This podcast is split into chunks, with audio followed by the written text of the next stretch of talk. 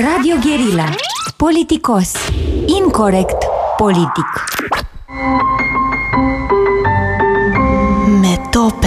Emisiune realizată prin amabilitatea Fundației Casa Paleologu. Bună ziua și bine v-am găsit la Metope. Astăzi uh, sunt Alec Bălășescu și locțiitor pentru Tader Paleologu, pentru că uh, Casa Fundației este în mare plecată într-o călătorie de studiu la uh, Ierusalim. Și pentru astăzi l-am invitat pe amicul, prietenul Șerban Mestecăneanu, care Bună ziua! Uh, fotograf. Da. Și pasionat, eu spune, uh, surprinzător de imagini, ca să zic așa. Și surprinzător de viață. Și de ce uh, aș vrea să avem o conversație? Pur și simplu pentru că, bun, disclosure, noi ne-am cunoscut cu mulți ani înainte la Istanbul. Nu? Mm, da, da, atunci a fost o perioadă destul de lungă în care am stat cât o săptămână în, în Istanbul. Uh-huh. A fost cu, cu ocazia acelui 8 Best Shots sau a fost înainte? A, a, cu asta a fost și uh-huh. am mai fost și acel curs de fotografie care a fost organizat de um, în colaborare cu, cu, cu ICR. Da, a fost ICR Istanbul și fotografe Vicasa Fotografie, că da. organizat acea chestiune. Atunci a fost, da, un curs de fotografie de stradă. Sau avea. A, nu, Asta așa era, este, da. da? da. Mi-aduc foarte bine aminte. În care au fost uh, cursanți din Istanbul. Din Istanbul, local. Da. da. Da, și în care, în afară de faptul că ne-am plimbat pe străzi, am apucat uh, să și cunosc un pic din uh, cultura locală prin prisma uh, unor colegi de breaslă, să spun așa. Ceea ce e puțin diferit față de ce înseamnă să cunoști cultura locală prin prisma oamenilor. Uh-huh. Pentru că fotografia am senzația că văd lucrurile uneori un pic mai uh, în, în uh, detaliu, cel puțin vizual vorbind. Mhm. Păi asta aveam să vorbim. Cum văd fotografii lumea? Pentru că, evident, eu fiind antropolog, sunt interesat în uh, fotografie și în surprinderea imaginilor. Uh, există și o latură a antropologiei care se numește antropologie vizuală și care folosește această tehnică pentru a exprima mai mult uh, conceptele antropologice prin intermediul, prin intermediul vizualului, film sau fotografie. Fotografia a fost utilizată mai mereu de antropologi de când au început să facă teren. Uh, dar ce, uh, ce e fascinant pentru mine în fotografie este că e ireală. Adică, în sensul, în sensul în care surprinde momente pe care uh, noi nu le percepem, de fapt. Da? Uh, Asta poate și poate ai și această senzație datorită faptului că un fotograf în afară de faptul că trebuie să decidă când și ce să surprindă, dar la sfârșit se mai întâmplă ceva și anume uh, când ai terminat proiectul sau ai terminat ziua de fotografiat, te duci acasă și faci o selecție. Și în funcție de acea selecție poți să decizi firul narrativ. Cumva e așa o... Um, uh, poate să fie și o mică minciună, pentru că poți să te duci pe un anumit fir narrativ sau să dezvolți mai mult un subiect în detrimentul altuia, Uh, și atunci, în momentul în care prezinți imaginile celui care a fost acolo de față, are senzația că poate nici nu a, put, nu a sesizat acele momente, când de fapt ele există, ceea ce ridică o altă întrebare. Cât din ceea ce se întâmplă în jurul nostru suntem conștienți, cât memorăm și cât de mult ne ajută fotografia peste o anumită perioadă de timp să rememorăm uh-huh. și să ne re... Um, scriem în hard discul intern ceea ce s-a întâmplat.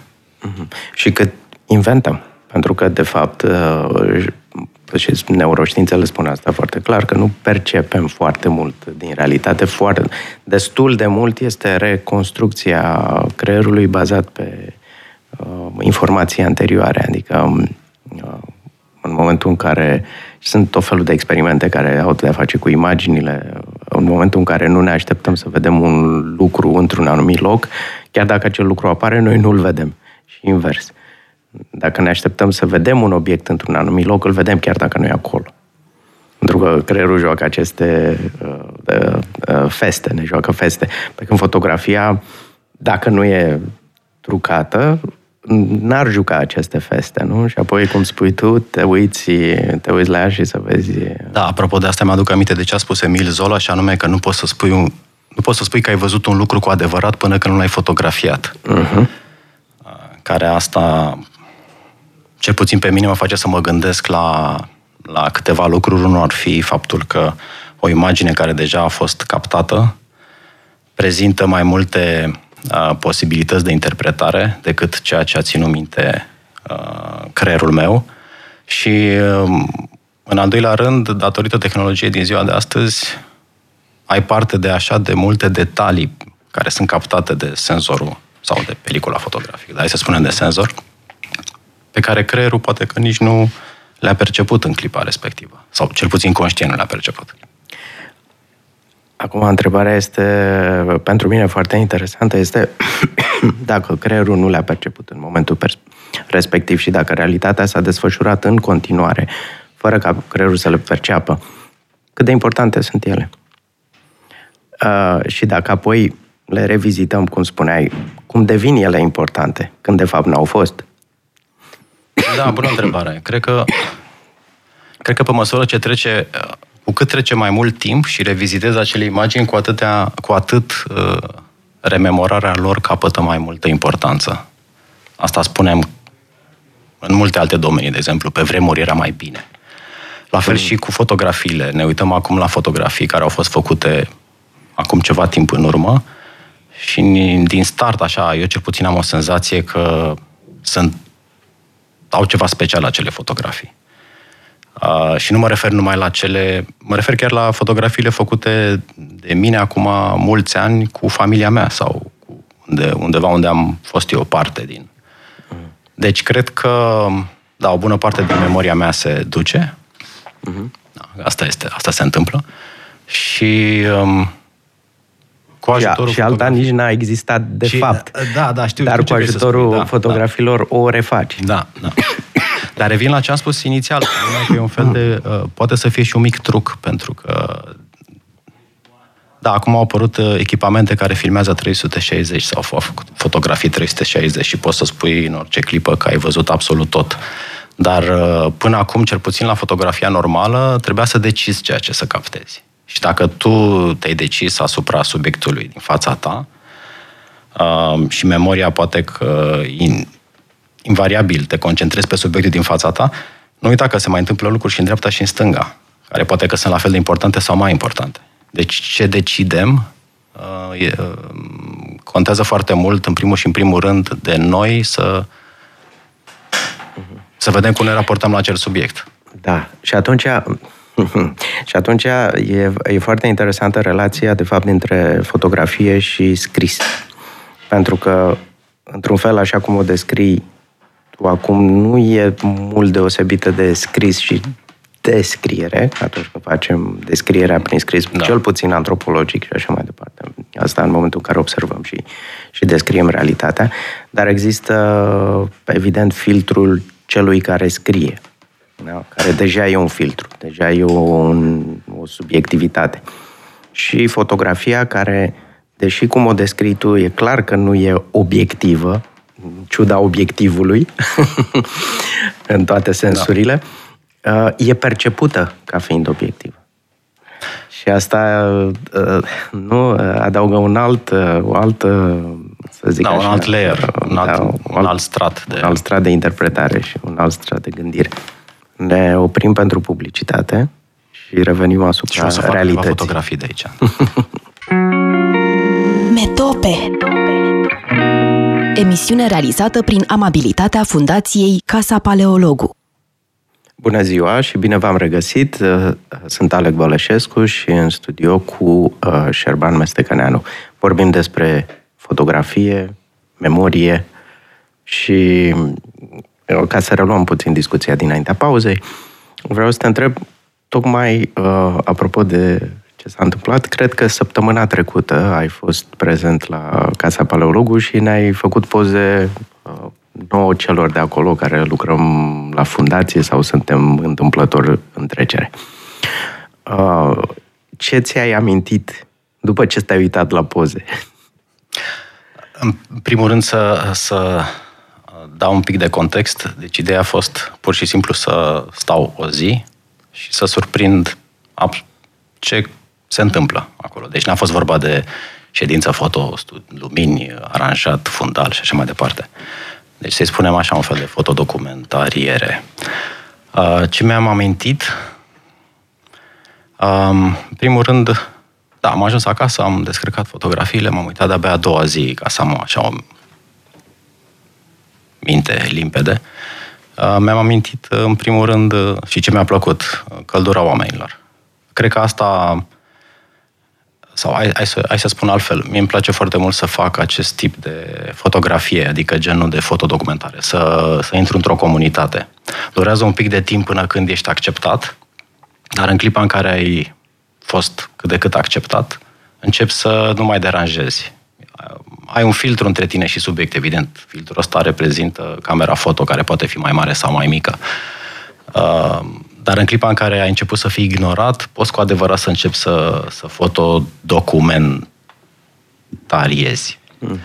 Um, ce, ce, mi-a, ce mi-a plăcut foarte mult uh, a fost, cum am spus, căldura oamenilor. Faptul că sunt e o echipă, nu numai faptul că e o echipă tânără, dar faptul că este o echipă care lucrează plăcut împreună.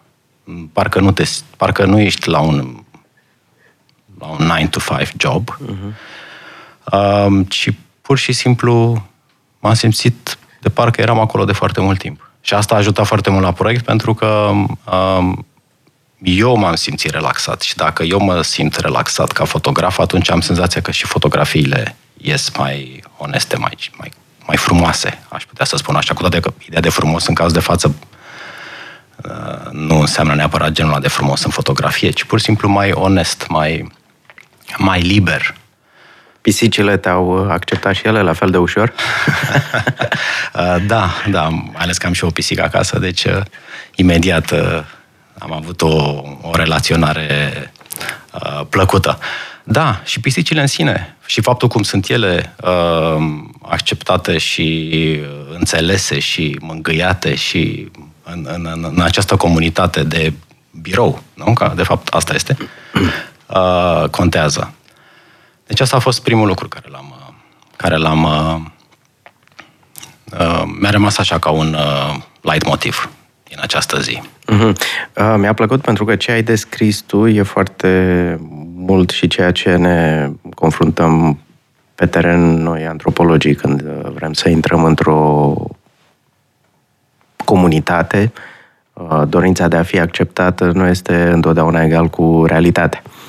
Um, faptul că ca, în calitate de fotograf stai mai puțin, în calitate de antropolog trebuie să stai mai mult, are avantaje și dezavantaje. Um, acum să mă întorc la imagine și revin la întrebare. Ce uitase și ce ți-ai adus aminte când te-ai uitat pe fotografii? Oh, da, bună întrebare. Uh,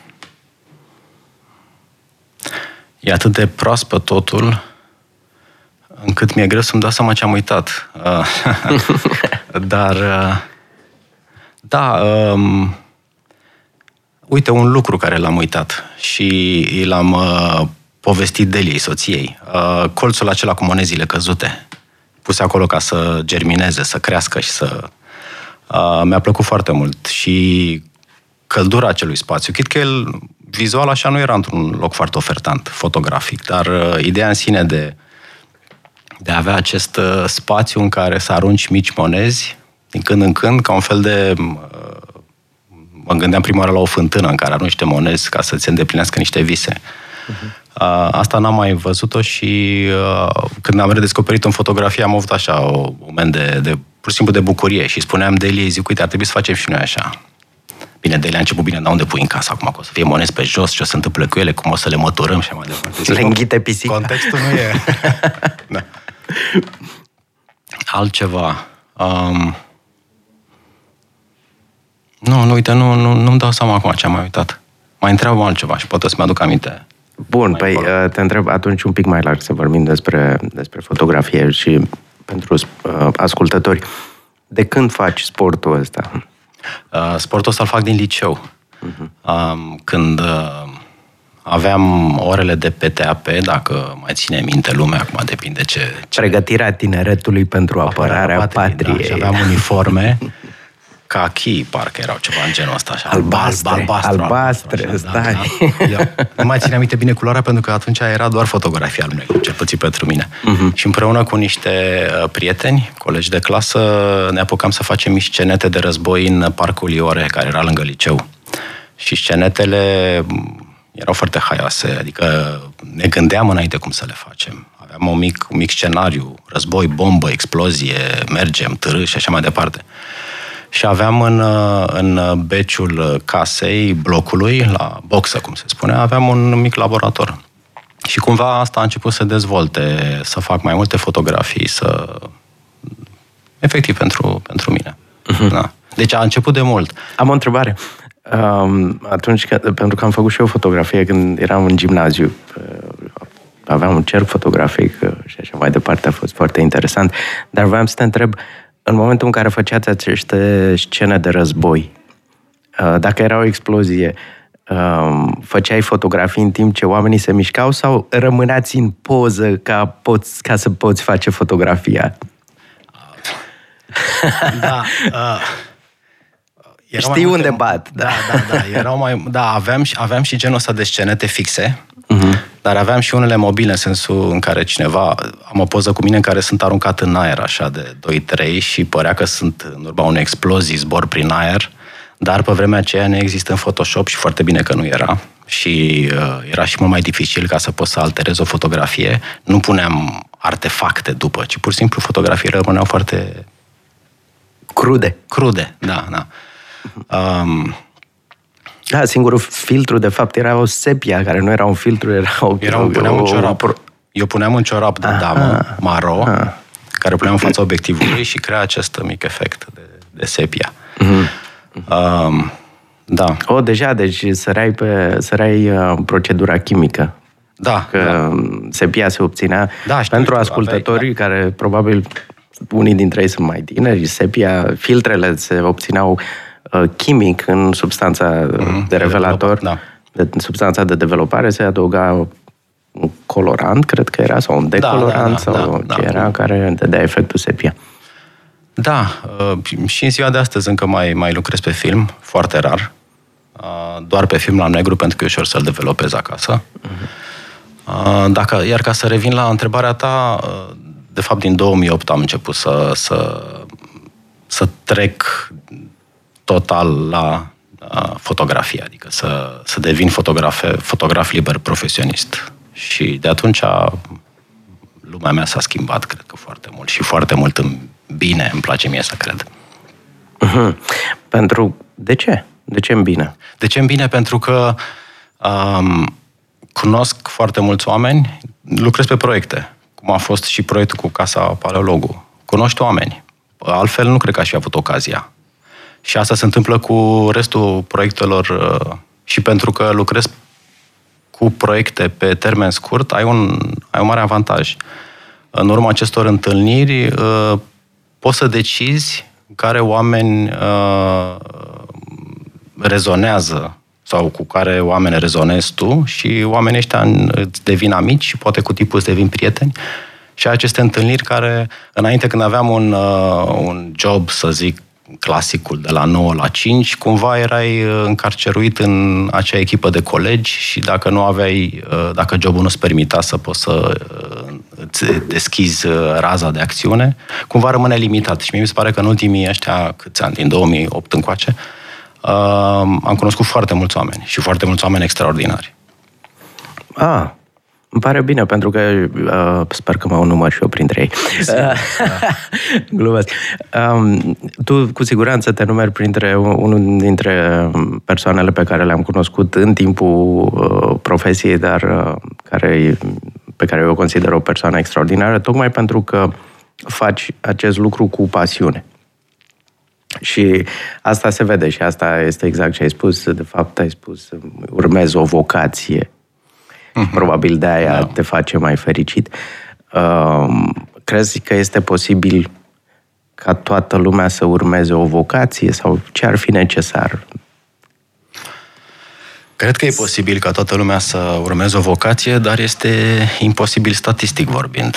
Pentru că sunt atât de multe lucruri care trebuie să se întâmple astfel încât ca tu să-ți descoperi vocația și, din păcate, nu, nu, se, nu, se, nu se așează aceste ingrediente totdeauna în aceeași farfurie a unui singur om.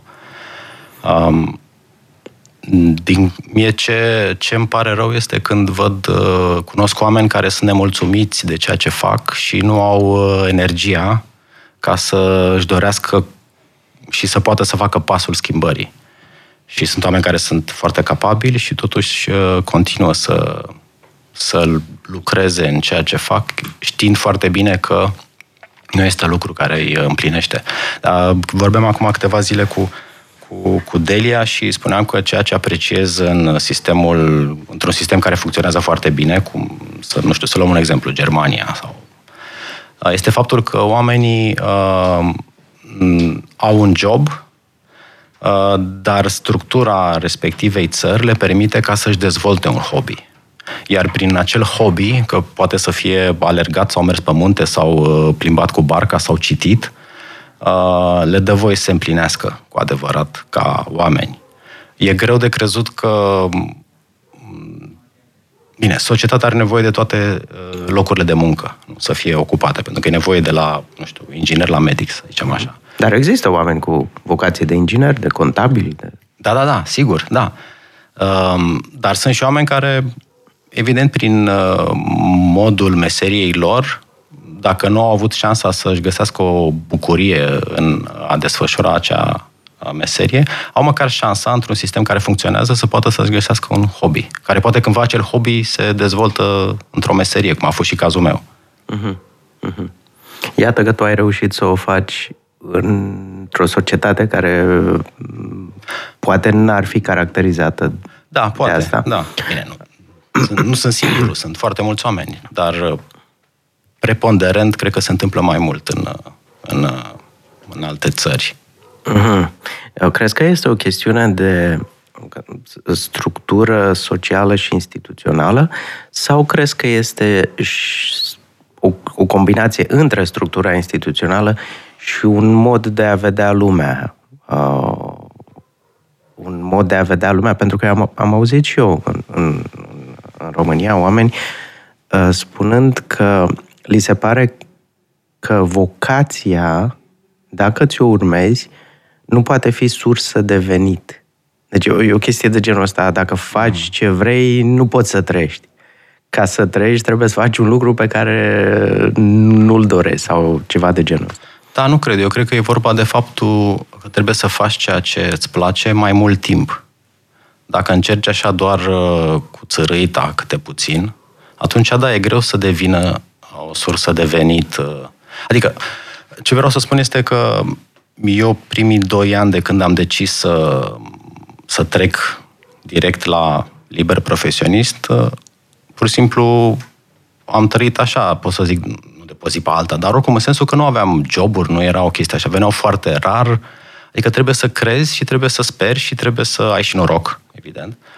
Uh, deci îți ia ceva timp. Dacă vrei doar așa din când în când să faci, cred că e mai dificil. Ok, aici cred că pui uh, uh, un, un punct foarte, atingi un punct foarte important și anume încrederea, încrederea în proiecte pe termen mediu și lung. Și aici cred că este, din observațiile mele, poate o uh,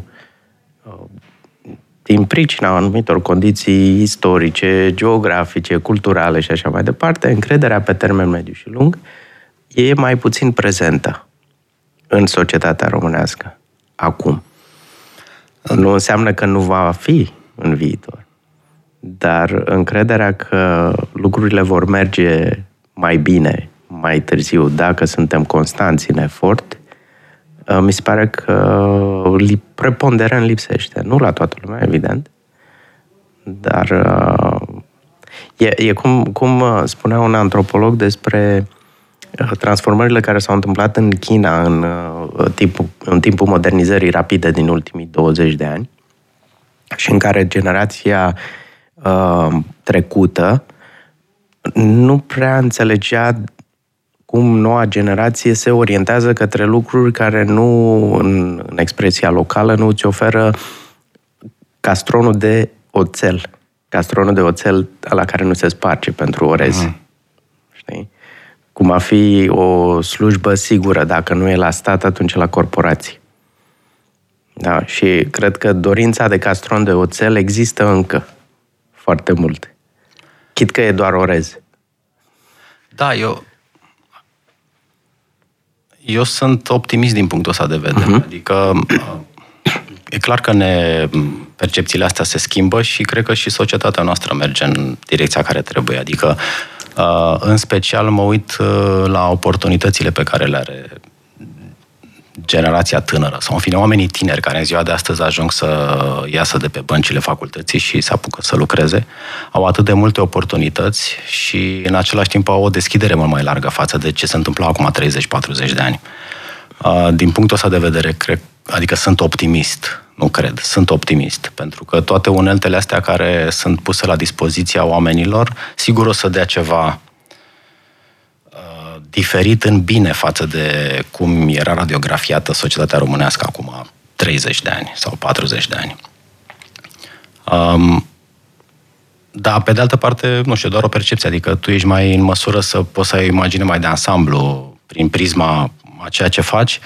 Um, eu am șansa ca prin proiectele mele să scot capul din când în când și să merg în alte comunități care multe din ele se întâmplă în afara țării și să văd cu ce probleme de zi cu zi se confruntă aceste persoane. Și vreau să zic că nu sunt diferite cu problemele care ne confruntăm noi.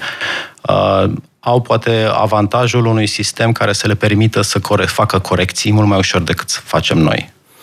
Povestește, povestește să zicem, cea mai recentă documentare fotografică pe care ai făcut-o în afara țării, în ce comunitate și cum a fost? Um nu e cea mai recentă, dar are un exemplu drăguț în, în Olanda, la un festival de, de muzică de cameră, care a durat 10 uh, zile și în care eu știam de la început, mă duc acolo de vreo 4 sau 5 ani și știam de la început că e o mică nebunie, adică au uh, 3 concerte pe zi și uneori au 5 concerte pe zi.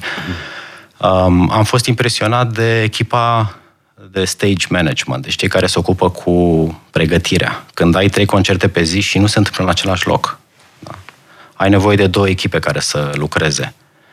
Unii pun scena acum și alții o pregătesc pe cea care urmează peste trei ore sau patru ore. Când sunt cinci concerte, nu imaginez cum e, cred că e nebunie, dar am fost impresionat de faptul că uh, acel șef de, de administrare, un tip tânăr, tânăr, nu știu, poate avea 40 de ani, 35 de ani, eu n-am văzut la el să zică vreodată nu Adică, de exemplu, uh, înainte de concert, o violoncelistă uh, a dorit ca ei avea nevoie să facă și un mic, un mic intermențo de percuție și avea nevoie ca asta, uh, instrument de percuție să fie învelit într-o catifea. Era înainte cu jumătate de oră de concert și i s-a pus în mână acel băț și a spus poți să-mi găsești o catifea, dar vreau o catifea groasă, nu vreau o catifea sau ceva de genul ăsta. Și el sigur că da. Dar eu știam că omul ăsta era îngropat de câte probleme avea de rezolvat până în clipa. Chestia asta m-a, m-a impresionat pentru că am văzut și în alte locuri, uh, unele și de la noi din țară, în care de obicei prima tentație este să spui nu, n-am timp, nu pot uh-huh. și așa mai departe. Și asta își permit să aibă această abordare. Evident că pleacă și de la persoană, care trebuie să fie foarte dornică și optimistă și uh, action-driven și așa mai departe, dar îi ajută și sistemul, pentru că el a putut să descurce, având un sistem în spate, să poată să facă rost de materialul respectiv și ăsta era doar un exemplu, într-un timp rapid și rezolvând și alte probleme care le avea de făcut. Mm-hmm. Mă rog, am auzit sintagma asta mai de mult că spunea un, un, un străin trăind în România că el și-a dat seama că România este țara Uh, și am să spun în engleză, că se exprima în engleză și are sens în engleză, the, the country of the two knows, know and I know. deci, da, nu, da, țara da, lui da. nu și a lui știu. Da, uh, știm, știm, mai știm, da. și uh, uh, cred că cred că astea sunt... Că eu tot încerc și, uite, prin povestea ta, ai, probabil ai uh, vorbit de o diferență culturală care, într-un fel sau altul, poate se va estompa, poate nu. Poate acel nu va, va dispare sau poate nu. În, da, eu cred că pleacă în... de la om în primul rând, dar dacă omul nu are uneltele, la început nu poți să spui da și să nu faci. E adevărat, e adevărat, însă în România, în România eu aud de foarte multe ori nu, când de fapt uneltele sunt chiar acolo. Deci pleacă de la oameni. Da. Da. da. Um, vreau să revin că am, am făcut așa o, o lungă paranteză care mie mi-a plăcut nu știu dacă și ție, dar... Uh, și mie că am trăit această experiență și de asta am și povestit-o. Nu, nu, și vorbesc de tot ce am vorbit înainte, de, de vocație, de, ah, da. de chestiunile de genul ăsta, dar pentru a ne reîntoarce la fotografie, eu e un nume sau, mă rog, un cuvânt care se folosește câteodată în fotografie, acela de a imortaliza, nu? Adică de a, Correct, da. de a imortaliza un moment uh, și, mă rog, expresia literară este, evident, uh, The Picture of Dorian Gray, da? Mm, da, da, da. uh, portretul lui Dorian Gray, da. care, de fapt, uh, imortalizează în sens literal, adică îl face potențial nemuritor pe Dorian Gray. Da. Uh, crezi că fotografia imortalizează sau crezi că, de fapt, poate accentua sentimentul nostru de mortalitate. Ce imortalizează, ce, ce e amintirea, ce e memento mori și ce e imortal într-o Vezi, aici contează cine a făcut fotografia și care a fost scopul. Uh-huh. Um, poate să existe fotografie accidentală um, prin diferite procedee și care mi se pare foarte importantă pentru că nu ți-ai dorit nimic și pur și simplu a fost surprins acel moment și uh, poate să existe și fotografia cu substrat. Um, cred că se imortalizează momentul în prima categorie, cu siguranță.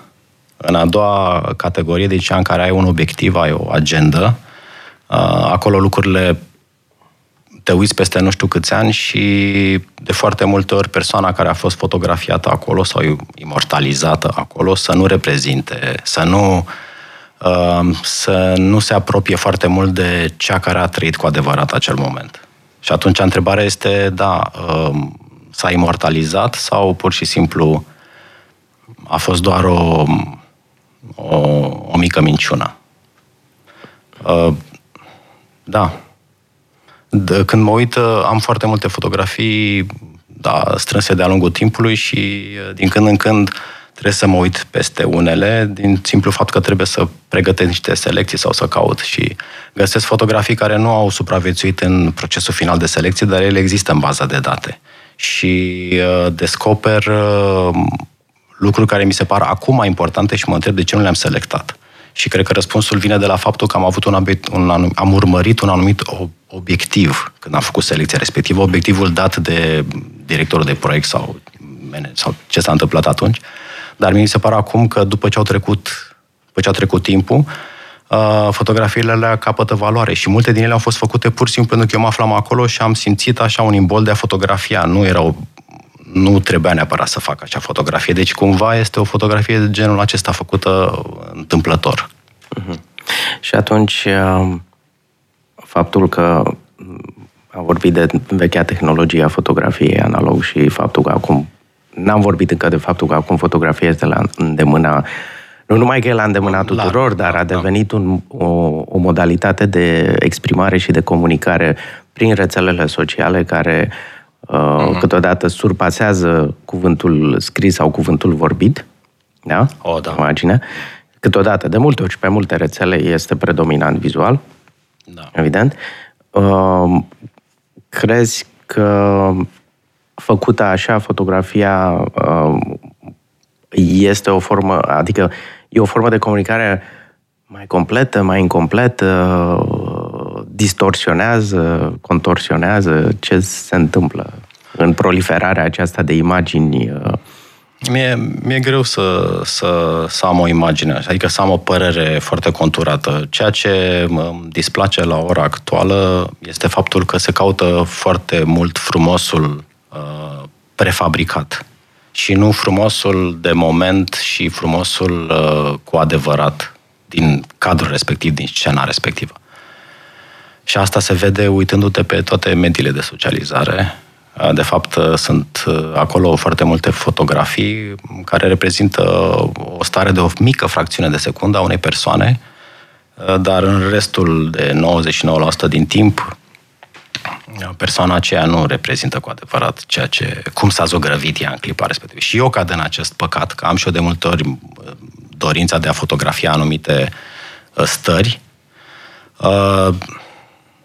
da, uh-huh. cumva, da, mi-e, mi-e greu. Nu știu, poate că și lucrurile astea se vor uh, așeza e o, e, da, e o punere în scenă generalizată, da, de fapt. Da, un fel da, de punere în scenă, o punere în scenă, dar cu, cum să spun, cu cu o perspectivă foarte restrânsă și cu un obiectiv Gândește-te foarte ce ar vedea restrâns. dacă ar veni cineva acum total nelegat de societatea noastră și s-ar uita, ar încerca să facă o radiografie a noastră doar prin prisma acestor imagini nu știu, o navă de extraterestri și au, poate să vadă cele 30 de milioane de fotografii postate în ziua de astăzi pe diferite social, medii de socializare. Cred că Am să mă radiografia gândesc... o să fie foarte interesantă. Am să mă gândesc la asta în timpul pauzei de publicitate. Și revenim. Metope Emisiune realizată prin amabilitatea Fundației Casa Paleologu. Suntem înapoi aici, uh, vorbim Suntem. despre... Uh, și încheiem acum în ultimele 5 minute cu câteva concluzii. M-am gândit la ce mi-ai zis și m-am gândit ce aș vedea eu dacă aș fi un extraterestru și aș lua toate pozele astea.